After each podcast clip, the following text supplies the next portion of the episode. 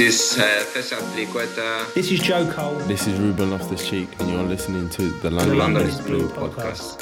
Podcast. All right, Chelsea fans, welcome back to another episode. That's right, the London is Blue Podcast, and it is another Matt Law update. One of your hosts, Dan, here. No Nick, no Brandon, just me and Matt kicking it. Matt fresh off of vacation, much fresher than many of the Chelsea players at the moment, and uh, back, rested, ready. How you feeling, Matt? Yeah, good, good, good. Like you say, back, rested, ready. Kind of on the countdown to the World Cup now, probably like a lot of people are. Um, and yeah, I was on my flight while uh, while Chelsea were getting trounced by Brighton, so that was a surprise when I switched my phone back on when we landed, for sure. Well, probably not the only surprise, but I think for those who don't know, you are going to be actually going to the World Cup and covering the yes. England squad, correct? Yep, yep, yep. I'm there for the full five weeks, uh, so even if England go home early, I'm not going home early.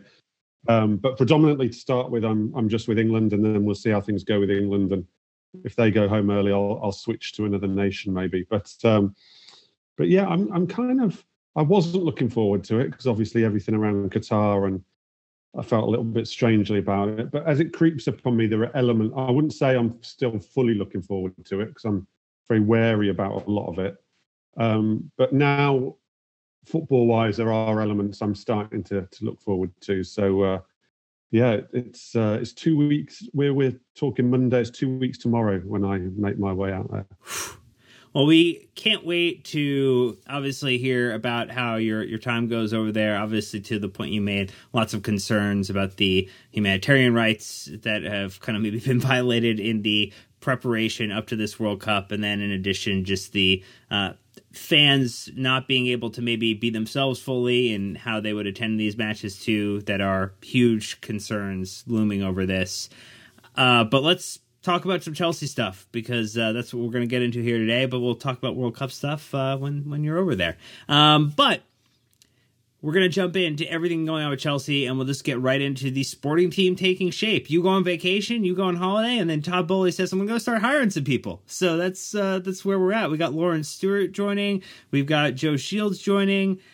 What are you understanding about what their roles look like? You know, we're getting information about focusing on football globally. We're talking about co-directors of recruitment and talent. So there's a lot of titles. There's a lot of areas of responsibility. And we're all, I think, looking to see how it makes sense. Yeah. Um, this story did slightly interrupt my holiday for just very, very short period last week, which Chelsea have a habit of doing. Um, this, the news on Lawrence Stewart broke while I was abroad. And then actually I, I got some messages and I ended up writing the story about the fact that they'd um, made an approach for Paul Winstanley at Brighton as well. So it, it wasn't too bad. I probably only had to do sort of forty-five minutes of proper workout on my holiday, but it did interrupt it. So I have actually, I had planned to switch off fully and then decided that that was probably a bad idea as the recruitment team started to come together. So I have, I've, I obviously wrote about it a little bit and I've followed it a little bit. And I have spoken to a few people as well, because I wanted to come back with an idea of how this shakes down. So it is confusing. Um, I think the big the big takeaway for me at the moment is to I'm learning to not get too hung up on job titles at the moment. So what we currently have is you currently have Lawrence Stewart, who has come in and been given the technical director title, but albeit technical director of Chelsea Global. Uh, that's that's going to be a key element, I think, because we're going to have um, Christopher Vivell confirmed maybe this week, if not this week, fairly soon. He too could even be called technical director, but his his job will essentially be what we probably traditionally more consider a, a club technical director, to take an overarching view of the club. Lawrence Stewart obviously has a lot of expertise in multi-club modelling uh, through his career, and his technical director role is going to focus more around that multi-club model and developing that multi-club multi-club model and managing it. Um, and then below him, we we have Joe Shields now confirmed as one of the co the co uh, co-directors of recruitment or something like that. Co-director of recruitment and talent. Correct, um, which would suggest very much that Paul Winstanley, when he is confirmed and, and dotted, will be the other co. Director of, of recruitment and talent. And then, of course, you have Kyle Macaulay, who who came in with Graham Potter. So it's interesting because the plan when when Boehly and Clearlake first took this on and first looked at what they were going to do, the plan was very much to go for a very high-profile, big sort of technical stroke sporting director. You know, people like Michael Edwards was spoken to, other people were spoken to, some quite big names around the globe. I think had Michael Edwards have been able to or wanted to do it at the time, I think they'd have stuck to that structure, much more of a traditional structure, albeit he'd have had a team working with him. Um, but then the modelling and the ideas behind it seemed to change as they couldn't necessarily get some of those guys, and rather than going for one one or two sort of big guys with a lot of clout and a lot of responsibility, they decided to actually take their collaborative approach that they're sort of putting throughout the club, and, and what really did for Thomas Tuchel, um, and actually implement that into the recruitment and data side too. And they've decided to go for for what people are now calling more of a think tank, um, and a collection of heads and brains who will try and work very collaboratively on it. I, I think within the club, I suspect Macaulay, Shields, Winstanley will still probably feed into Vivell uh, when, once he is in post. Um, but it will be very collaborative, very, very group orientated, very much trying to come up with ideas and solutions as a group rather than as an individual. And that is, that is as far removed as what Chelsea have been in that process as as can be described, really. I mean, it's it's almost going for the polar opposite of what Chelsea have had under Roman Abramovich, with basically, first of all, in first incarnation of Roman, Roman pretty much calling the shots. And then in the sort of second incarnation of, of Roman, when he wasn't quite so much hands-on, obviously Marina Granovskaya calling the shots. And there wasn't really much of a group dynamic at all to it. That was, that's not to say it was wrong, right or wrong. It worked. You'd have to say with all the success, it, it, it worked well, but the, the Boehly group are going for something completely different. So as we're seeing this evolve, so you mentioned Vivell likely to get appointed, if not this week, sometime in the very near future. Uh, Winstanley is another one as well. I, I guess as you're looking at the specialists, or you're saying, hey, here's why they went after Stewart, here's why they went after Shields, here's why they went after Vivell, here's why they went after, like, what are their criteria then for the think tank? Like, who, what are the, you know, what are the reasons why they went yeah. after each, maybe, and then, you know, who's missing? That's a that's a really good question, and um it's quite an interesting question, I think. So if we try and work through them one by one, and I think we should include Kyle Macaulay in all this, because mm-hmm. he's going to be very important. And just because he came in as part of sort of Graham Potter staff, I don't think his his role should be undermined. So um, Kyle Macaulay obviously is, is going to be someone that Graham specifically works very closely on closely with, I would imagine, on on what you would maybe deem his targets and his needs. Um, and the two of them, obviously, with their relationship, will will. will be very tight with that. Um, and Paul Winstanley's impending appointment sort of falls within that too. Although I, I would say Paul Winstanley does outdate um, Graham Potter at Brighton, so that they're not just, it's not like Kyle, who moves around clubs with, with Graham. Um, Paul was more of a fixture at Brighton rather than a Graham man, but obviously there's a relationship there. I think Paul's a very interesting guy, though, because he's been part of a Brighton recruitment team that have found value, um, that have found opportunities sort of outside the box and outside the norm, um, mainly overseas, but also with, with Paul's background, you'd imagine that he brings a good knowledge of the of the sort of English recruitment market, and a good also relationship uh, with current Premier League technical directors, sporting directors, chief executives. But maybe those guys who are coming from outside the league, I'm sure, have relationships, but maybe not quite so close. So I think Kyle and Paul are very wise appointments, because I think bringing everything from the outside in terms of coming all from a different league, all from a different country, would be difficult. I think if everyone came in who had no relationship with Graham at all, I think that could be difficult for Graham. So I do see that those two produce, provide support for Graham very much, and also uh, a good knowledge of the sort of league and environment they're coming into. Christopher Vivell, obviously has the multi-club knowledge, but I think he's going to be more, as I say, a club technical director. But he he's, has experience of sort of managing the elements of a recruitment system around uh, a big club. I mean, Leipzig are still a big club. They're not as big as Chelsea. So I think that's where his skill set maybe comes in more. He will have, uh, I would imagine, more communication with the academy than the other guys, because his remit will come into that. He will have more remit on the facilities uh, at Chelsea as well, which interestingly, when Graham Potter first got appointed, I think he mentioned that the training ground at Brighton actually has better facilities than the training ground at Chelsea. Um, Cobham is actually starting to look a little bit tired these days. Uh, incredible place, don't get me wrong, but it, it probably needs modernising slightly. I would imagine Christopher Vivell Uh, would be heavily involved in that, whereas some of the other guys would be more strictly just on the recruitment. But he will play a big part of the recruitment. He is used to having scouts feeding into him, having recruitment people feeding him, processing data, analysing data, taking it forwards.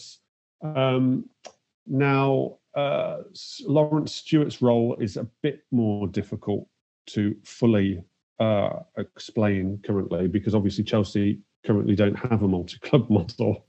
Um, But he was involved in that at Monaco. Monaco do have interests in several clubs, and I know he, his remit was on that. He's also worked within the F A uh, back in his career, which I think is interesting. So he has more administrative and process experience than, than maybe some of the others.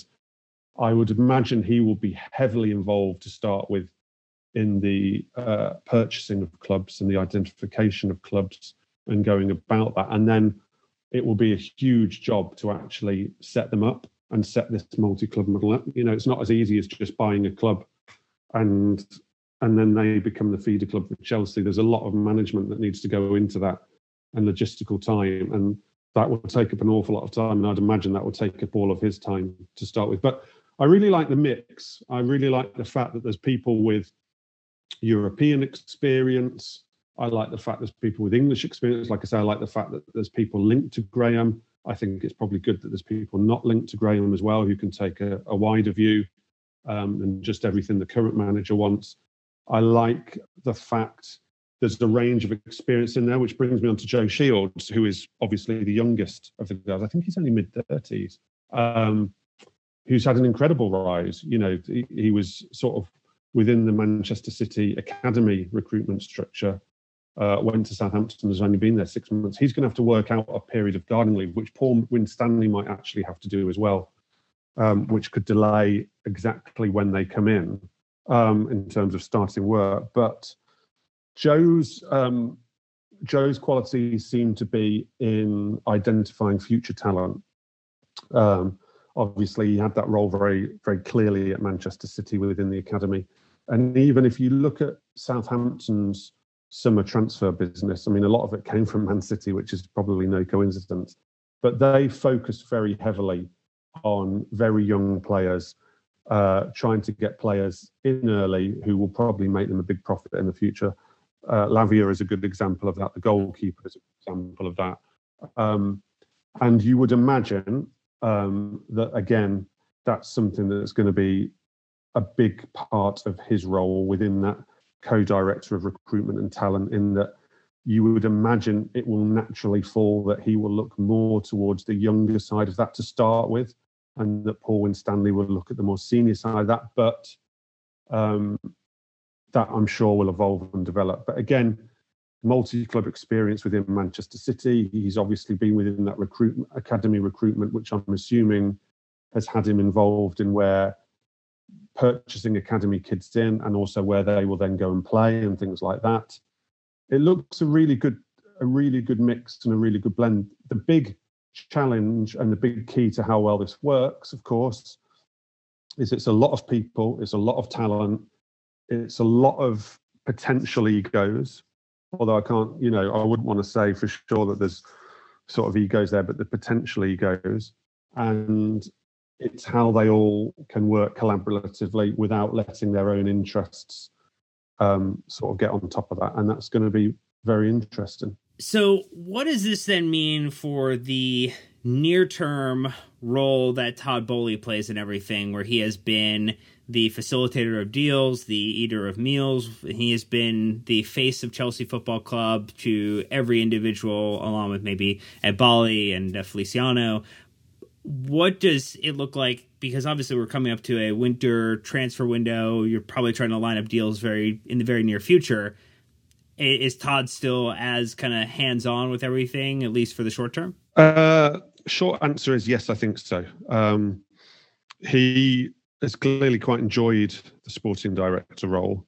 And I think what's been clear also within this process is that maybe he enjoyed it uh, more than he thought he was going to, and actually felt more comfortable with it than he thought he was going to. And therefore, that has also probably had an element of why the plans changed slightly. Um, I do still expect in the long term he will step away from it, maybe not fully, because I don't think any owner steps away from it fully. I think that would be naive.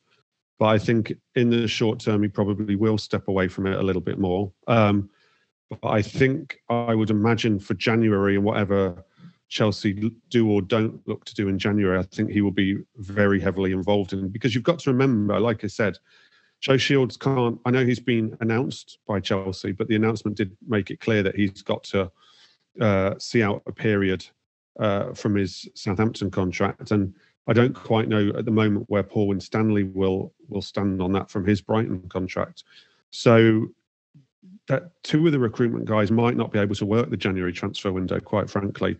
So I think the January transfer window, and like I said, I think I, I think um, I think Stewart, Lauren Stewart, will will be more heavily involved in the multi-club vision. So I think January will revolve a lot around Graham Potter, Kyle Macaulay, and Todd Boehly. It's going to be fascinating in the short and long term whether he keeps that interim sporting director title or whether that quietly disappears. But I think short-term in January, he'll have to be very involved. Um, and then I think over time, we might see him start to step back a bit, but I, I don't think fully, because I just think that would be naive. I don't think any owner steps back fully from transfers, to be quite honest with you. Well, let's take a quick break and then jump into some more conversation, particularly around some of the, the fitness issues. And then we'll end the episode talking about the, again, way too early transfer news conversation, because there's still a whole World Cup to play. But uh, we'll be right back after these uh, you know, messages from our sponsors. All right, Matt, so actually before we recorded today, we got a little bit of a announcement from Chelsea, who helped to give us an update on what's going on with Reece James and Wesley Fofana, who are taking on a rehabilitation program and going to Dubai for a little bit with a member of the Chelsea medical team accompanying them. Do you have any sense on how their recovery is going? I mean, I think we look at them as post-World Cup returning to the squad and being available and ready for the, the second half of this Premier League season. Um. No, um, because I haven't been around, quite frankly, but also because we, we sort of know the map with them both. You know, like you say, um, both of them, I think, are trying everything they can to try and get to the World Cup with their respective nations. We know they're not going to play for Chelsea before then.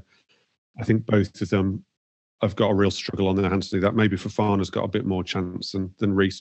You'd imagine if Reece is going out to Dubai, this is a guess, but you'd imagine he, he might be hoping to get that brace off at some point in Dubai if he's if he's bothering to go out there. Um, but I, I think it's quite interesting, actually, because Chelsea never used to really comment on injuries at all. And I do find it interesting that, uh, I mean, I wrote the story on Saturday night, I think, or Sunday night, shortly before I left for holiday, about Reece James's injury being confirmed as, as pretty much eight weeks, making the World Cup very difficult. Um, in about three hours, Chelsea actually released their own statement of that. They didn't used to do that on transfer on injuries. They didn't used to release statements on injuries particularly.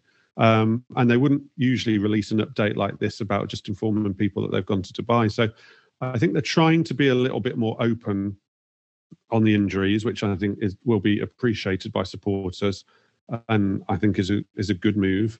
Um, but no, I mean, look, those those two guys are just out for Chelsea now until the World Cup. I can't. Reece obviously clearly really wants to make the World Cup, but you know the knee brace having to be on four weeks now, it just it doesn't seem feasible to me. he might go as a twenty-six man in the hope of playing in a semi-final or final if England got that far. But I'm not even convinced that that's a, a great idea for him. But yeah, it, it's it's interesting they're taking them to Dubai as well. I mean, lots of lots of lots of teams have sent uh, players off to sort of warm weather places to help their recovery. I can't remember Chelsea doing it that often, actually. I've got to be honest with you. I can't remember uh, players going off to Dubai and things to, to help their recovery. Whereas I know, for instance, Harry Kane and people like that have gone over to Barbados and things to, to do bits of recovery. I don't remember it as being maybe a, a big Chelsea thing. So that, again, is maybe a new thing with the new medical team. Um, but Chelsea, Chelsea are certainly missing them, aren't they? Yeah, uh, not not only them, but obviously Koulibaly has been out for a couple of weeks now in terms of, or a couple of the last matches being uh, unavailable, and then obviously N'Golo Kanté has his ongoing in- injury issue. I mean, it it seems like you know that there's uh, a little bit of an injury bug back at Chelsea in this part of the season, but maybe not just respective of Chelsea. It seems like the whole condensed schedule has really produced this challenge for every squad to manage through. I was going to say, I mean, a lot of a lot of teams would would talk about a sort of injury bug as well. I mean, Liverpool have been hit hard, and it's obviously affecting their form a lot. Um, Tot- Tottenham have got away with it quite well. Um, And Arsenal have got away with it quite well, and that, that's obviously not. That's obviously sort of indicative in where you see those two clubs in the table. But you go through the league. I mean, my team, Villa, our two summer signings, one's made two appearances and one made about four appearances, and they're out till the sort of World Cup as well. It's the schedule's been mad, even for those clubs not in Europe. For those in Europe, it's been even madder, even with the large squads. And I also think, um, and this is a guess because I wouldn't want to cast aspersions on anyone, but I think some of those players now as well who you're seeing out for two or three weeks, you might have found that if the World Cup wasn't playing, they'd be coming back a bit earlier, or they'd be playing and risking things. I mean, you you couldn't knock Koulibaly if he was being extra careful with his injury, because he is at the stage now where one, one bad reaction or one reoccurrence would put him out of the World Cup with Senegal. And at his age, you'd imagine it's his... It's his last World Cup, but certainly Senegal are hoping, I think, to have quite a good World Cup, and certainly his last chance to have a very good World Cup, I'd imagine. So, you know, this will be playing on people's minds. I, I met someone shortly before I went on holiday. I went for coffee, someone who, who had a, a player, um, not a particularly high-profile player, and certainly not a Chelsea player, who's due to go to the World Cup, who said that he was terrified at the moment. He said he was terrified of picking up an injury because all he's wanted to do in his whole career was play in the World Cup. And it's going to be taking taking a toll, and players who might normally try and come back after two weeks would probably take an extra couple of weeks to try and make sure they're okay. So yeah, it's it's an issue, and it's not great for the league, really, quite frankly. But we all knew this with this ridiculous World Cup timing, so we're all just having to deal with it. Well, it is forcing Graham Potter to make substitutions, to rely on other players, and one player who still has not featured a minute for Chelsea yet is Zakaria, with his seemingly, uh, it, it feels like he might not be there. He might be a figment of our imagination at this point. But what what's your sense on, is it a fitness related issue in terms of getting him back up to speed? Like, you know, where is, is he at? Or is it more of like a, he's probably not going to feature at this point? I mean, that signing was a nonsense, wasn't it? A complete and utter nonsense. I mean, the guy has said himself that he only really came because Thomas Tuchel wanted him. And yet, at the point that Thomas Tuchel said he really wanted him, um, the club were already thinking about sacking Thomas Tuchel. So I, I've been very pro Boehly ownership and very positive about a lot of what they're trying to do. But I have to, I have to give them some criticism on this signing, because it's a nonsense. They should never have signed the guy. I feel a bit sorry for the guy. It's not his fault that he's not deemed to be good enough or, or fit enough for the Premier League. It's not his fault that the club got rid of the guy who won, who was looks like the only guy in the building who wanted him a few days after he, he actually joined, or a week after he joined. It's completely ridiculous. They should never have signed him. I mean, we all thought the Aubameyang one was odd, but Aubameyang was a clear need for Chelsea's squad. There weren't other traditional number nines to go for. it still made sense to me that Chelsea pushed through with that, regardless of what they were thinking with Thomas Tuchel. There were no magic solutions out there for number nine. This is completely different. They didn't need him. They do need top quality midfielders, but they didn't need him. They didn't need another sort of Sowell type loan. They didn't need someone just to fill the bench. Um, it's quite obvious that he doesn't really fit into what Graham Potter wants to do. It's quite obvious that he's not deemed to be in the best sort of condition for the Premier League to come in and make an instant impact. He may well get a chance on Wednesday. I hope for his sake that he does, because like I said, I actually feel sorry for the guy. And it's just idiocy. And these are the kind of signings that you, you help hope the club now. Now they've got their own proper recruitment team coming in. They're settled with Graham Potter. You would hope now that these kind of things don't happen again. Well, we'll talk about the future signings and what might come for Chelsea in the winter period right after one more break, and we'll get that going now. All right, Matt. So we're seeing, particularly after a loss to Brighton in the fashion that it was, people roll up with a shopping list for Todd Boehly like they're walking up to Santa Claus in uh, in a mall or uh, at this point.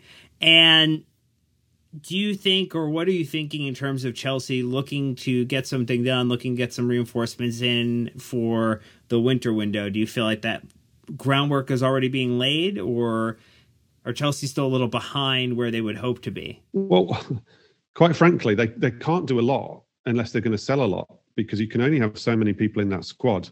And unless you're going to have a lot of players not in the twenty-five man squad and not able to play any football, then they can't do an awful lot. And I know that managers hate having players around who aren't in the twenty-five man squad, because it creates the worst atmosphere ever, having these people hanging around, even if they you have to send them to train with the under twenty-threes or whatever. Um, it's the worst thing for team spirit and squad harmony and, and building the spirit. So um, Graham Potter's not going to want a situation where Chelsea sign three or four and then have three or four in current squad who then can't have a squad number for the second half of the season. So you've got to think about that. Um, I mean, you would imagine Zakaria's loan will be cut short, and that will free up a space. And you would have thought, and I don't know this for certain yet, but it's it's an educated guess, that they will look whether there's an opportunity to to bring in a midfielder who can actually make more of a mark, because they now know that N'Golo Kanté's out for, well, another three months at least. And, you know, it could easily turn into the rest of the season, given his injury record and the, the level he's going to have to come back from. You've you've got sort of you've got an obvious sort of need in there, and when you look at where the team falls down, it falls down within that central midfield area so much when Chelsea do have a tough game, um, and you're going to have players coming back tired from the World Cup. One would imagine, albeit not Jorginho, which is a massive boost uh, for Chelsea. Obviously, not for him in Italy. Um, so good sense would have that they, they would look for an opportunity to send Zakaria back and see what they can do midfielder wise. Um, you would imagine, again, they will look at the market in terms of whether they can find a deal to, to get rid of Ziyech. Um, but Ziyech going might only free up space for Nkuku down the line in the summer. I don't see Nkuku coming in in January. Leipzig is still going to be in the Champions League. Doesn't strike me that, that that would do anyone that would do Leipzig any favors at all. So I don't I don't see why they would let him go then. Um, but maybe they would look at other things. Do you bring Callum Hudson-Odoi back, or do you leave him in Leverkusen? But like I say, you're going to have to sell players to do that, and selling players for Chelsea is difficult anyway. And selling them in January is going to be really difficult because of the, the money they'll want, the wages that they'll they'll want. Um, So it's yeah, it's it's not going to be easy to do a lot of business in January, I don't think. Maybe maybe they'll, like I say, one, two. I really can't see any more than that. I think a lot of it's going to be more focused towards towards next summer. On with uh, Leipzig currently second, and if they, I think as long as they draw versus Shakhtar, they advance, because Shakhtar beat them in the first match day. So there is a possibility to go to Europa, right? But if it And that might have a financial impact for them, but maybe you could tempt them. But I would imagine that they would also want to try to push on within this season and keep keep their players as much as they can, unless it's a ludicrous offer. Yeah, and their whole sort of get and Nkunku's contract done last summer seemed to be a, a very big commitment to one last season out of him and, and see where he could help take them in that last season. If they dropped down to Europa, there'd be a team looking to win the Europa, quite frankly, as a way of getting back into the Champions League as well. Um, I'd, I'd be very, very surprised if if anything could happen there. So, yeah. And you've still got to make, like I say, you've still got to make the space. It's a it's a really full squad, Chelsea's. I mean, again, um, can you make space by loaning anyone out? I don't know. I really don't know. I mean, Car- Carney doesn't really create any space because he he comes under one of the younger players in the squad anyway. You know, he might go somewhere on loan in January to get more some football, um, but that wouldn't really help Chelsea in terms of signing a senior player. So, yeah.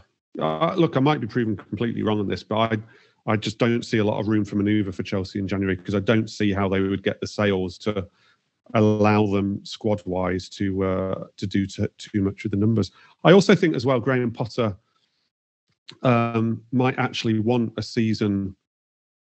Don't get me wrong, I'm sure he'd take one or two if he could take one or two. Like I say, a midfielder and maybe some another forward player if possible. But um, I think Graham Potter as well, working with this squad, he might benefit from a, a full season without too much sort of transition and change within the middle of the season as well.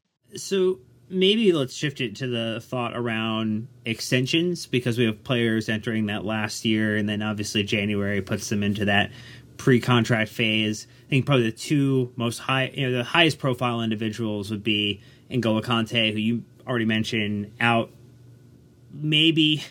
has maybe has played his last Chelsea game, which would be crazy to say. Probably has at least a few more in him, hopefully, that we do get a chance to see him. Uh, Jorginho being the other in terms of two midfielders. What's your sense on the type of deal Chelsea want to do and then the players' willingness to accept where Chelsea or accept or not accept where Chelsea may be? Well, the only way that N'Golo Kanté will get close to to what he would he would want at Chelsea in terms of both uh the tie, the length of the contract and also the value of the contract would be to accept some sort of heavily incentivized contract, I think now. I can't imagine that Chelsea, and again, I, I do know a little bit about this, I, I don't think that Chelsea are going to um, make him a huge straight offer of just a, a set amount and a set length of time. Um I do think they'll make him offers, but I think they will be incentivized, and it will be very much that he could he could carry on earning an awful lot and, and go on for a lot longer. But it would be requirement of of playing a lot um, to stay at that sort of level.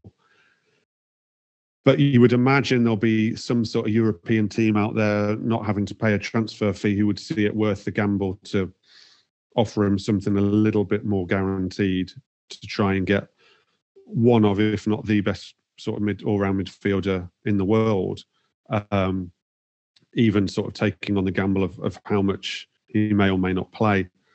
So I think that's really in the balance. I do think Chelsea will try and be creative and try and offer him something, but uh, whether he's prepared to accept that, who knows, quite frankly. And he, he's he's a very private person. He, he's not someone who'll, who'll talk about it a lot to people. So it, it could be one that we don't find out too much on until we really get to decision time with him. Um, Jorginho, the fact that he's not going to the World Cup will help Chelsea a little bit. It gives them December to talk to Jorginho. I do think they'll make Jorginho an offer. Um, we know they've sort of talked, uh, they've talked around figures with him, probably figures that he feels are too low for him. Um, but December gives them a great opportunity with Italy not being at the World Cup to actually get into the nitty-gritty of that. Also, actually, with, with N'Golo not going to the World Cup too, I should bring him into that, of course, because he would have been going to the World Cup. So I think lots of talks will be had with both of those players in December, and then Chelsea will sort of know the direction of travel, at least come come January, when the two of them would be able to talk to foreign clubs. Um, so, yeah, December will be a re- really key month for that. But I think I think offers will be made to both, and I think Jorginho will get a sort of straighter offer than N'Golo, and N'Golo will probably get a very creative offer. And it's sort of how safe he feels with that, really. And then maybe to round it out with the most interesting of the contract renewal or what happens with the player and maybe this is more a hypothesizing at the moment, but we've seen uh, Kepa come in and, and take the starting position under Graham Potter due to Edouard Mendy having injury. And now Kepa goes down with injury and Edouard Mendy steps back into the fold. We know Mendy was having contract negotiations, but maybe that wasn't where they wanted to be. And we maybe all thought that Kepa might find a home elsewhere, uh, but seemingly uh, you know, may go back to being Potter's first choice when he is kind of fully fit here. So uh, just a really like interesting goalkeeping dynamic to think about for, for Potter and Chelsea. Massive. And it'll be a massive few weeks on the goalkeeper situation for Chelsea, because you would imagine that Mendy will start against Zagreb on Wednesday. And then depending on Kepa's injury situation, which this week might become a little bit clearer, he'll then have a huge decision to make for that Arsenal game, which is a huge game. And then you've got um, Man City, and remind me of the other game, it's a big game, Newcastle away. Mm-hmm. Uh, and that's going to be huge, because if if Mendy comes in for Zagreb and then Kepa basically either gets the two league games or even all three of the other games, then I think that's going to leave Chelsea in a tough spot with Mendy, particularly if Mendy then goes off to the World Cup and has a good World Cup with Senegal. Um, I think that will leave Chelsea in a very tough spot. So it's a big, big few weeks coming up on the goalkeeping situation. And if it doesn't go Mendy's way, I could well see Mendy coming back from the World Cup, really considering a move away from Chelsea. Um, because he, he, at his stage of his career, given the couple of years he has, he's not going to be, and on the money he's on, which isn't great money for, for sort of the level he's been playing at, um, he's not going to be thinking of hanging around as a number two, however much he, he likes Chelsea and, and, and whatnot. And as I say, if he goes to the World Cup as Chelsea's number two goalkeeper and then has a fantastic World Cup, or even just a good World Cup with Senegal, that, that could really seal the deal in terms of his future. So huge couple of weeks coming up in that goalkeeping situation, I'd say. Any other areas that you're looking to that you think have a, a narrative storyline that you're looking to follow as the players head to the World Cup, on what that may, might do for their Chelsea future? Uh, well, I've been banging the drum for, for Ruben um, the last few weeks. I really I really think Ruben would be a valuable squad player for, for England to take. I think he would offer the midfield something that we don't have, that he's proved under Potter and, and slightly before that under Tuchel, in that this new sort of role. I know he plays all over the place, but when he's playing in midfield, this ability to take the ball deep and carry it forwards, um, I do actually think that's something England lack. And with Calvin Phillips' injury worries and stuff like that, I think that he would be a really deserving squad member and could possibly even be better than a squad member. And I think uh, that Loftus-Cheek has two years to go on the contract that he signed some some years ago. Now, I'm not sure, and I need to check on this actually, whether there's an option within that contract. Um, but certainly, um, Loftus-Cheek's really shown his value to Chelsea, both as in his performances and also the, his versatility and his attitude, quite frankly, of, of carrying on with his Chelsea career. So I do think that they're going to have to start thinking about Loftus-Cheek's contract at, at some stage, even if that turns out that they're just doing an option, which I'm not sure whether is there or not at the moment. Um, and then, of course, we have uh, Mason Mount's contract, which negotiations have been going on for quite some time. And it's a little bit more complicated than Reece James's contract, but I, I fully expect Mason Mount to sign that contract. I'm just not quite sure when yet, but they'll be very, very keen to get that sorted out too. So plenty of work for Todd and team left to do. And uh, I think the next time we will speak to you, Matt, you will likely be in Qatar. You'll likely be uh, hopefully uh, watching uh, the U S A team and uh, and the U K advance uh, through their, their group stage. Um But who knows? It's going to be a very interesting tournament, that's for sure. For sure, yeah. Who knows? Let's uh, let's hope for the best for both teams. There we go. Well, we appreciate the time as always, and uh, hope everybody uh, tweet at Matt, let him know you enjoyed this, and wish him safe travels uh, during his time for the World Cup. But until next time, Chelsea fans, you know what to do. Keep a blue flag flying high.